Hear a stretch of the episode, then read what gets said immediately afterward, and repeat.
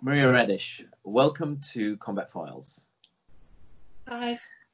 Uh, I'd like to introduce you. You are uh, a two-time TEDx talk uh, speaker, international uh, keynote speaker, um, thought leader on resilience, uh, international adaptability and human potential, mouthful, great, uh, ex-lawyer, um, group trainer, and board advisor. That's a lot of things. Where do you get the time? I'm a smart cookie, and uh, yeah, I, I, used to uh, cut down on my sleep too much. Yeah. yeah, yeah. So it, it's it's it's interesting because obviously, um, you have been a lawyer in, in the past, and you've done quite a few, a couple of law degrees, um, some uh, a master of tax, taxation. Um, wow, that, that's that's that's quite a lot there. Uh, clearly, I mean, you you you wanted to help people because that's what lawyers do. Generally, that's why people get into um, that profession. Is that something that you've carried right through your life? Yes. Wanting to help. Yeah. Yeah. At least for me, it was uh, the reason why when I was 16 and I was starting my first degree, um, I wanted to be a lawyer to help others. Uh, and it was an amazing part of my journey. I learned a lot and I helped a lot of people. Uh, but what I'm doing now is even more rewarding. Um, I can help more people in more ways. And um, yeah, so I'm a recovering lawyer. it's in the past. yeah, yeah. Uh, and and uh, very interestingly, uh, in one of the TEDx talks um, last year in 2019, uh, you very emotionally talked about a burnout that you had a couple of years ago. Do you want to um, sort of elaborate on that a little bit more? Hmm.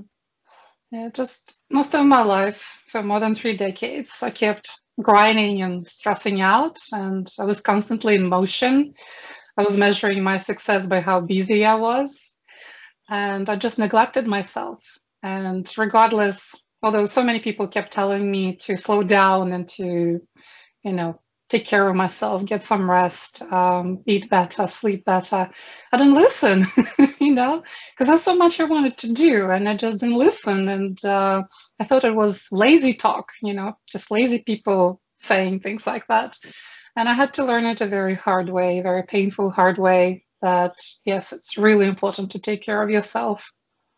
And where did that sort of manifest itself originally? Do you think that it was something that um, you had seen when you were younger as a child? Well, I grew up in uh, times of Soviet Union, and I lived in Russia and Ukraine, and I just saw the way my family members uh, lived their lives. In particular, my grandmother and my dad, they both kept grinding and um, never taking care of themselves. Both brilliant doctors, by the way. So for them, it was always about taking care of others, and they always neglected their own health and well-being. And it was constantly being busy, busy, busy, grinding. Um, my dad, in particular, was also stressing out a lot. Um, he was trying to provide for his family, and it was a very, very tough time. So he was constantly anxious. He was constantly worried about what's to come. And it's something that I just picked up from him, both habit of being busy and habit of being anxious. Yeah and it, it, it, does manifest itself uh, as you as you grow up. You don't realize it um, that you pick up these things um, in in childhood. Um, you you talk a lot about um, mental health, uh, well-being, anxiety, depression. Um, obviously, your two TEDx talks were based around that, and a number of uh, posts on social media. Uh, you've done a fair amount of research on it, also. Um, with with your with your uh, burnout, um, how did you? When did you realize that you were in trouble? When it was too late. when it was too late, yes. And um, when I would spend two hours trying to get out of bed, I was in so much pain. I was in pain all over, and it it went on for a decade. Um, after I moved countries, I developed severe joint pain. And it just interfered so much with my life, the quality of my life, and in particular, I couldn't sleep properly. I was going to bed in pain. I was waking up even in greater pain. And for a decade, I couldn't find a right specialist to finally find out what was happening to me. So, of course, it was all, um, I was wilting away. And um, it got to the point where, yes, like in, in the morning, I would be so exhausted. I just couldn't get up, get out of the bed. And then I would have three coffees, and even that wouldn't help. And my brain just wasn't functioning. I was it felt like I was in a fog all the time. Besides being in pain, I was also mentally in a fog. It, it, did you seek help? I did, but it took a decade to find the right specialist. Because when I went to doctors, different doctors, and in particular nutritionists, um, GPs would always tell me that I was low on vitamin D, and there's nothing else they could find. And nutritionists would always give me just a very generic cookie cutter uh, approach advice, you know, eat that, don't eat this. So no one actually tested me properly. No one got to the root of the problem. And I'm so grateful. It was stroke of luck through networking. I met a person who, who is a DNA performance specialist, and she is expert in particular on nutrition and gut bacteria. So she finally tested me for all the right things and created a strategy for me to climb out. So I owe her my life. And and, and that's that's interesting because it ultimately what was affecting you was the um, was the ingredients that you were consuming um, that had an impact on your health. You talk about anxiety and depression, and you say that um, those two things are not an illness but a symptom. Uh, Tell me a little bit more about that. I think they both were labeled as illnesses a little too soon. I do strongly believe, uh, from my own experience and experience of my friends and acquaintances, and through my research, that both anxiety and depression are just a result of how stressed, stressful life is these days. In particular, you can hear a lot of experts saying that in one day we experience more negativity and stress than our ancestors in their life entire lifespan. And our brain is not used to that. It's not how it functions. So anxiety and depression um, are entailed by all the stress that we encounter and also by what level of resilience we have. So these are two components the types of stress we have and how resilient we are and just going back to your um, your particular uh, burnout how did you drag yourself out of the position that you're in because I, I that I want to touch upon and also uh, the the the various points and we've discussed this um, off air about um, the the elements that uh, leads to depression. So how did you how did you drag yourself out of that position? Well, for for a different person, it would vary because we're all very unique. So for everyone, um, they need to find out for themselves what is it that's missing, what needs to be addressed. So in my case, for instance, it was lack of sleep because I slept maybe three, four hours a night, and it's not how my genetic predisposition is. I mean, there are people like you who have a DNA variation and they can recover within four hours. And yeah, I, I, I sleep four hours, roughly four to yeah. five hours a night. It's crazy, I know, but yeah. yeah. Well, Napoleon, Napoleon also slept for hours, so you're in a good company. but it's only two percent. It's only two percent of the population that can recover within four hours. Um, for me, I needed somewhere between seven to ten hours, and this is what an average person needs. But for example, Albert Einstein slept twelve hours. So it's all very, very individual. And because I was um, cutting down on sleep significantly, it's something that I needed to address as the very, very first thing and to sleep for longer and also very importantly improve the quality of my sleep. Yeah. Uh, and, and yeah. The, the, so the sleep was one of the main um, issues that you addressed. The other one was food mm. and, and the, the type of food that you were consuming. Yeah. So the sleep, uh, it's been proven that sleep is more important than nutrition and exercise um, put together.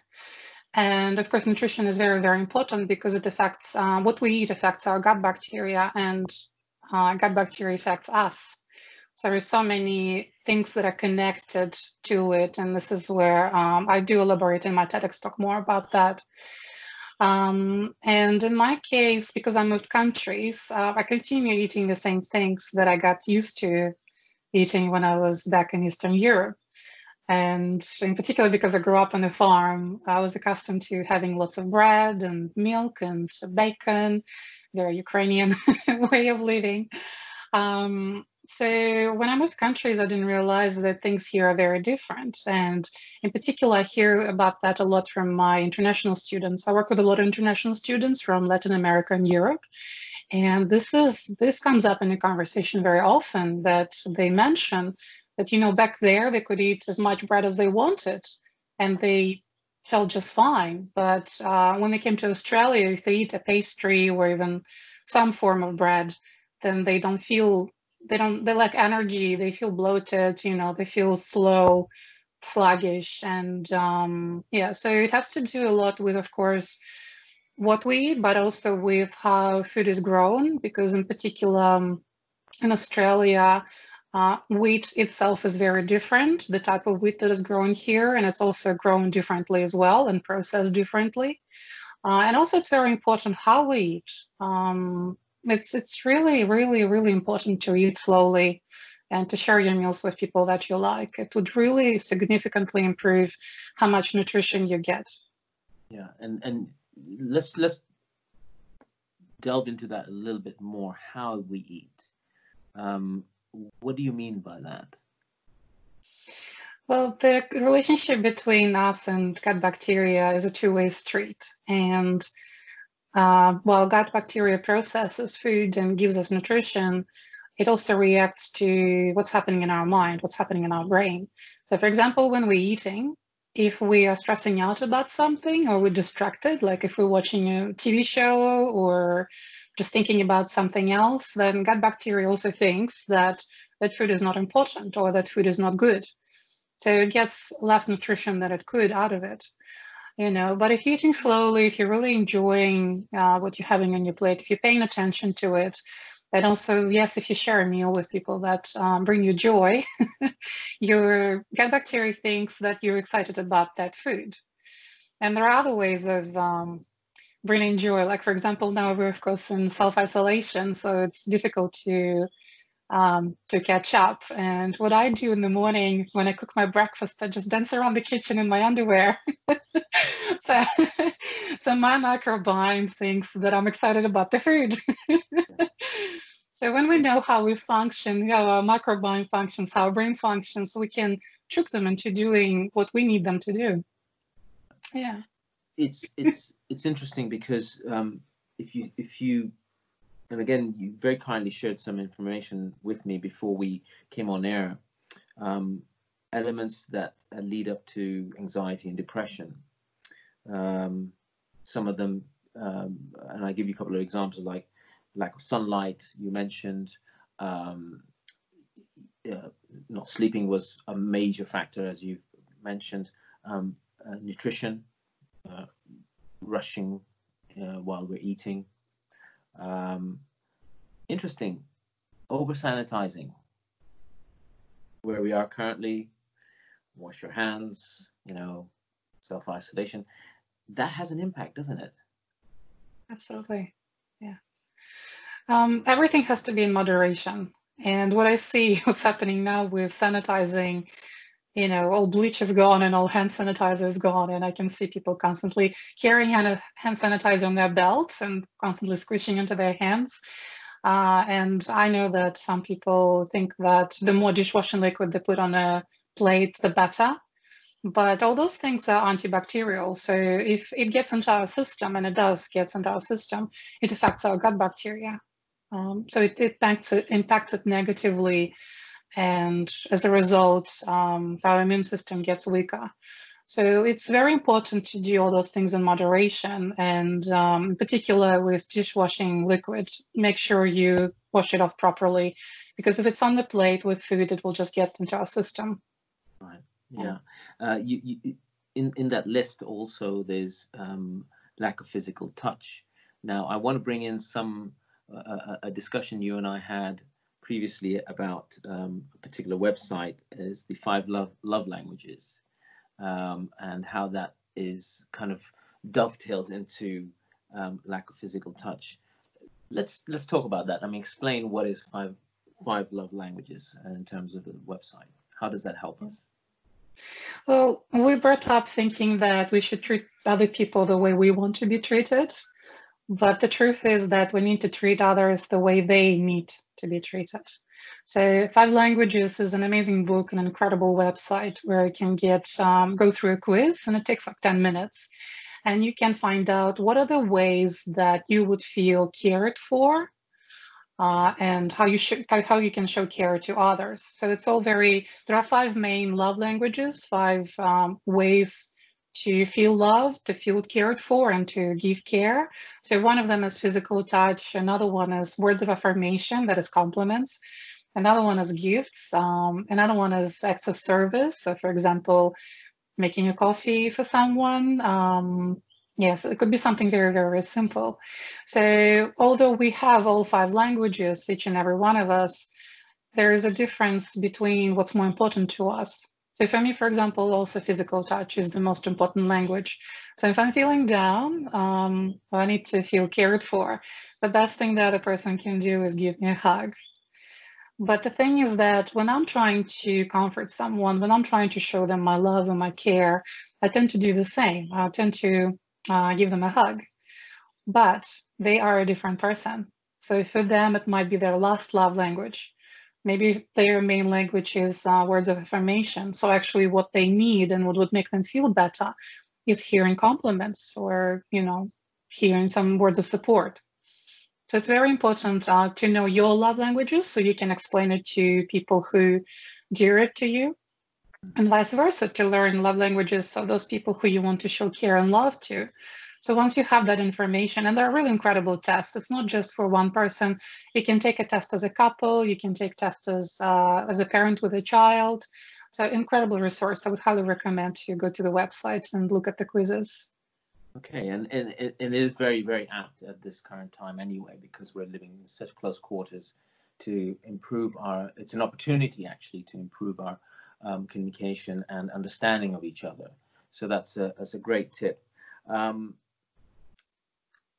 just looking at what we've discussed and looking at um, the other elements that leads to anxiety and depression, exercise is another one that that um, you know we discuss off off air. Um, uh, no sex or unsatisfactory sex is another one.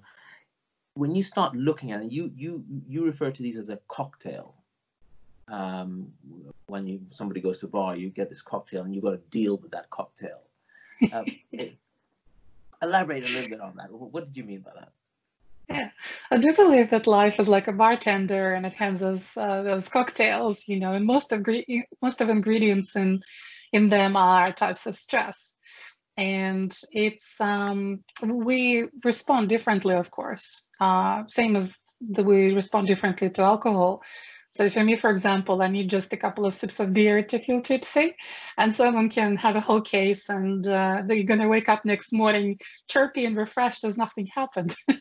I will feel it for a few days. So the same as with stress, even if we get same types of stress, we react to them differently. And the other element to it is how resilient we are. Um, so I compare resilience to sitting on a three-legged chair and one leg is at the back and two legs are at the front. And um, if one of the legs is missing or too short or wobbly, it becomes uncomfortable to sit on the chair. And you always have to adjust and you always have to be aware. And even like the slightest blow of the wind can knock you down. But if you build a comfortable chair, if all three legs are strong, then whatever wind happens, whatever storm happens, you can remain sitting on that chair because resilience is about how you will stand and how you bounce back after whatever life throws at you. So that leg at the back that I mentioned, um, it's our physical and mental state, our physical and mental health. And in regards to two legs at the front, one of them is the depth of our relationships with other people. And the third leg has to do with what are we doing uh, to fulfill ourselves? What is it we're doing professionally? What gives us that fulfillment uh, to realize ourselves? Um, yeah. So where, did, where, was your resilience uh, when you were looking to, to drag yourself out of the burnout that you were having? Which was the leg that you needed to address to get you back on track? It was the back leg, the most important one, physical and mental health, and in particular physical health. Yes. Yeah. So something and that I neglected through all my yeah, life. And, and, I guess it's uh, it's what I'm trying to sort of um, understand is how do you how do you um, advise or identify or help somebody who's going through perhaps what you went through, um, and at the same time being empathetic uh, to their situation, being sensitive to their plight. How do you say to them, you know, be resilient or or at least try to pass on that message without saying the word resilient or you know mm. it's it's a it's a tough one isn't it yeah it's incredibly difficult to lead yourself and to entail changes within yourself and transform yourself let alone in another person and i agree with you completely that we shouldn't be saying be resilient if anything person's reaction is not going to be what you want it to be um, I think the best way is to look at what's happening in their life and see which leg is wobbly or missing or short. And maybe it could be, um, for men, it's often relationships. and for women, it's uh, often the back leg, yeah. just on average. Yeah, so just start with some small steps, maybe some small techniques. Um, like such a simple thing as to make bed in the morning. It does wonders on so many levels. I'm not going to go into science because we're going to end up talking like for three hours about that. Um, but just to um, suggest to a person to just make your bed the first thing in the morning, it really works and really helps on a lot of levels, in particular resi- with resilience, building resilience. Yeah, it, it's interesting. I had a, a chat with a really old friend of mine that I caught up with recently, and he mentioned one of the issues with men is that one they don't, especially successful men um, who who have had uh, burnouts and breakdowns, is they they don't ask for help. Um, that, that's a, there's a big issue, and they they they actually um, push everything under the carpet. They just they deny. They're in denial. It's one of the one of the biggest problems that um, and and resilience is is interesting because you know it's being talked about a lot in uh, in the press and the social media um, with COVID nineteen and how we're gonna how it's impacting us and you know how resilient are we as individuals going to be when things get back to normal um, of sorts. How how do you define resilience? What is, in your opinion, your definition? It's an ability to withstand and bounce back. Um, so it has less to do with what life throws at us. It has more to do with our inner strength, both mental and physical, and how we react to things that are handed to us. Yeah. So, with that in mind, um, and the, the sort of the trajectory you've taken from the point of coming out of your burnout, what is it that worries you in your life? What worries would you have, or do you have fears that you have?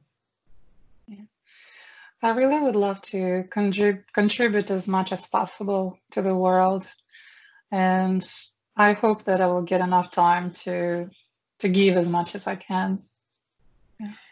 It, it, it's interesting because um, the work that you do um, and you know currently you're involved um, as an advisor on on a uh, few uh, boards, uh, and you're um, a speaker and a mentor and a group trainer. Um, talk a little bit about. I'm interested in that because it's it's fascinating to see somebody who's who's been, you know, involved in law, then sort of moved across uh, the world um, had a burnout, and then you've recreated yourself into this person that's actually advising and helping people. It's it's it's it's awesome to actually listen to your story. How did you how did you get there? How did you how did you how did you get to that point? I have no idea. ah, setting it's a mindset. It's a mindset thing, isn't it? Though, if you think about it, it's a, you know you you you must have um, really thought about this quite a lot to to get yourself out. You know, the strength of the mind, and I guess there's the conscious and the unconscious also, isn't it? That plays its part. Yeah. I feel after my burnout, I feel like a phoenix.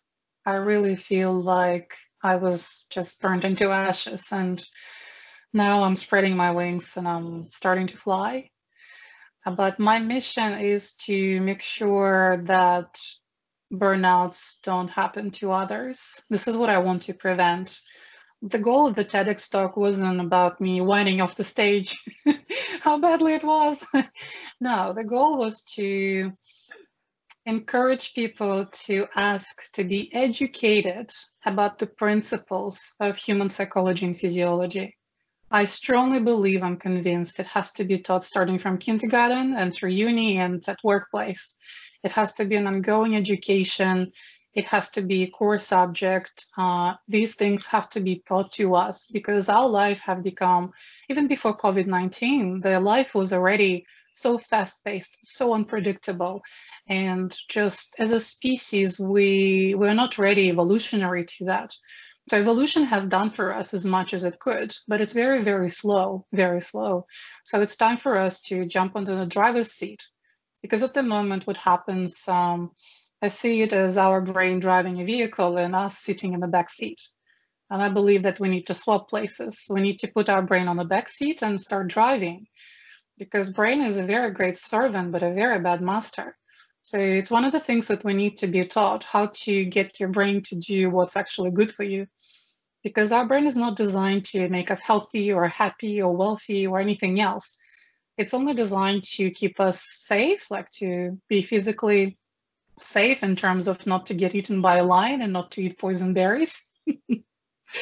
this is what it's doing you know very it's being but it has become a clumsy friend because there's so much now that we deal with that our brain just doesn't understand it still thinks there are lions roaming around you know it doesn't understand all those stresses that we get bombarded with it just doesn't understand how to react to it how to process it and i think um, i suspect that depression is just a way of the brain shutting its host down because it gets so overwhelmed with whatever is happening. It just wants to recharge. It needs to have a break. And it's just a way to shut the person down so it can recharge. Uh, that's how I see it. Yeah. Yeah. So we need to be taught about those things. Yes, and and it's it's a it's a real sort of I guess it's a bird's eye view that one needs to try to take if they are able to do um, with with all that we are bombarded with from from uh, you know the, the, cocktail that you talk about and then have the mindset to be able to say okay you know i need to manage that in such a way and that's not an easy thing to do um, you know the, the, the human brain is a funny thing you know just today i got a, a little bit of bad news and it just it sidelined me for a couple of hours just couldn't think i had to really sit myself down and think about you know where I need to be. Okay, get my thoughts together, and we move ahead, and we we do whatever we need to do. But I, I, I had a little glimpse of that today, and it's it's it's it's very powerful. You say clumsy, but powerful also at the same time. Um, it's fascinating, but it's very primitive in a lot of ways. And of course, when stress happens, so imagine, like I said, it still thinks that lions are roaming around. So imagine if you actually meet a lion face to face and it's a hungry lion. what are you thinking about? About that line, how to save yourself, what to do in that situation. So you become very self centered and very focused on that particular thing. And you don't think about anything else, let alone build relationships with other people. you know so this is what happens every time we get stressed out that we become very self-centered and self-focused and our brain just keeps focusing on that and it doesn't understand that it's actually not that bad you know something that happened it's not a line it's something that you know it's not going to matter in five minutes or five days or five years. Um, yeah, it, that's still how it works, still how it functions. Uh, it's it's um, something I want to pick up uh, that you actually uh, put into your bio on on uh, LinkedIn, and it's about um, your role as an advisor on on on the board. Um, and I quote, helping individuals and companies tap into the scientific and and in-depth analysis of confidence and collaboration. Confidence and collaboration is a is something that's quite dear to you, isn't it? It's something that it's it's a driver in the way that that um, I guess it's your why, isn't it, in a certain way? Yeah, yeah. Oh, something I didn't tell you. My last name is actually translated as a trusted advisor.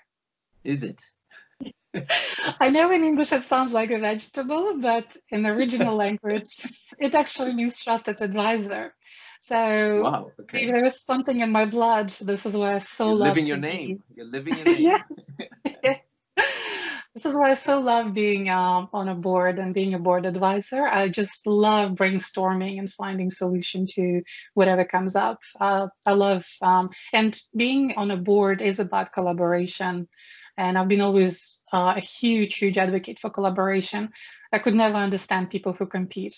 I mean, in sports, I can understand, but just like on a daily basis, I could never understand people who have that uh, competing attitude.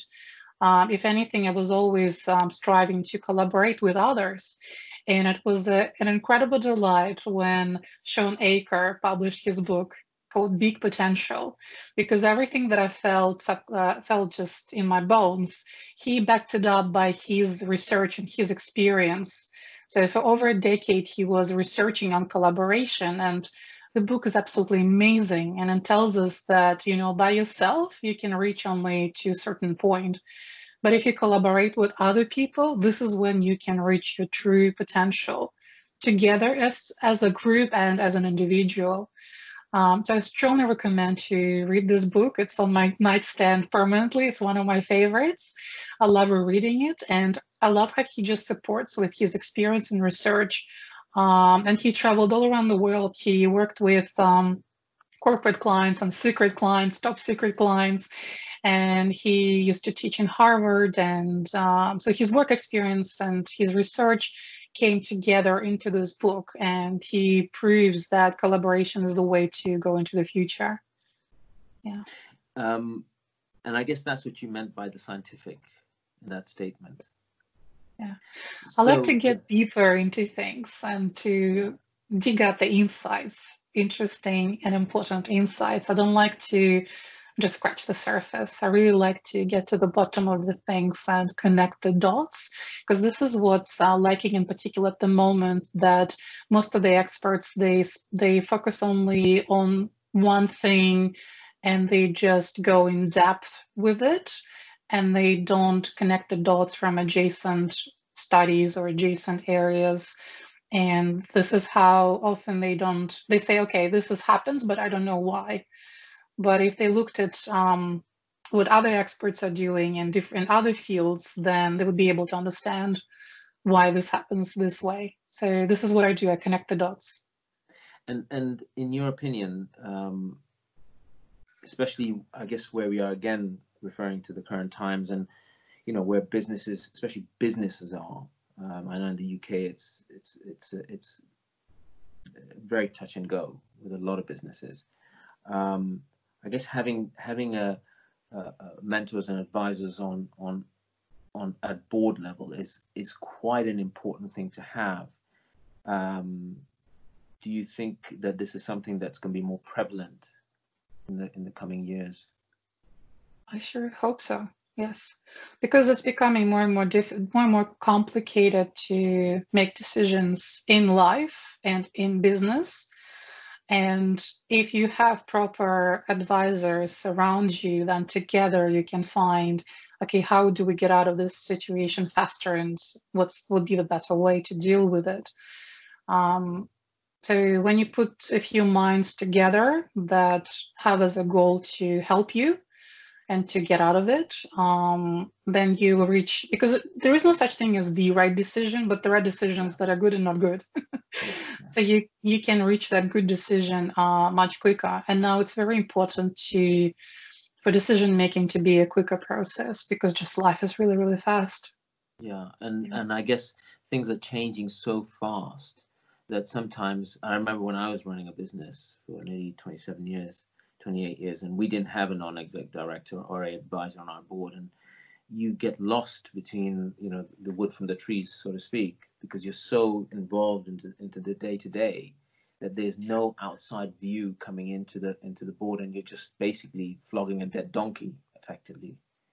Um, you know, and and that's the way sometimes I felt.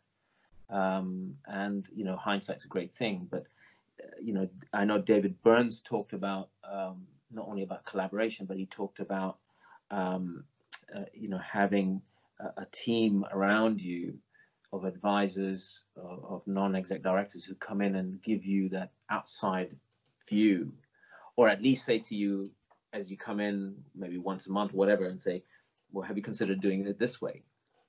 Mm-hmm. Um, which is, I think, very, very important to where we're going um, over the next uh, few years, not even months, I think years to come. Yeah. Um, what what what is it that? What's your driver? What's what drives you? What's that flame inside that gives you that oomph? I love uh, being creative, and I love helping, and I really would love to contribute as much as possible um, within whatever time I'm given. And yeah, it really, really makes me excited. Where do you see yourself in five years? I mean, you ha- have you got a plan? In five years, I want to help a billion of people to be happy and healthier. And one of the things I can see myself in a stage in front of 50, 100,000 people at the time, because the more people I can speak to, the more people I can help. Um, so yeah, I'd love to do that. Uh, Maria, thank you very much for coming and spending some time with me.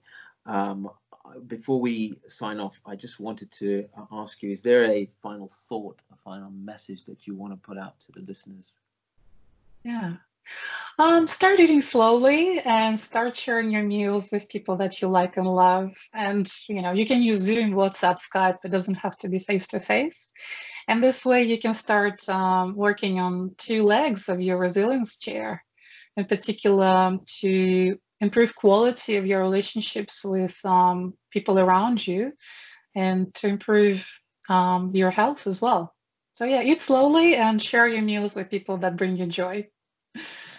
Thank you very much. Uh, thank you for your time. And to all the listeners, um, uh, Maria's contact details and social media contacts will be listed at the end of the show. Um, it'll also be on uh, my posts as I post um, various snippets and the main video out. Um, Maria, Raj, thank you very much for coming on Combat Files. I'm really grateful for your time. Thank you very much. To everyone, to everyone, um, look after yourself, look after others. God bless.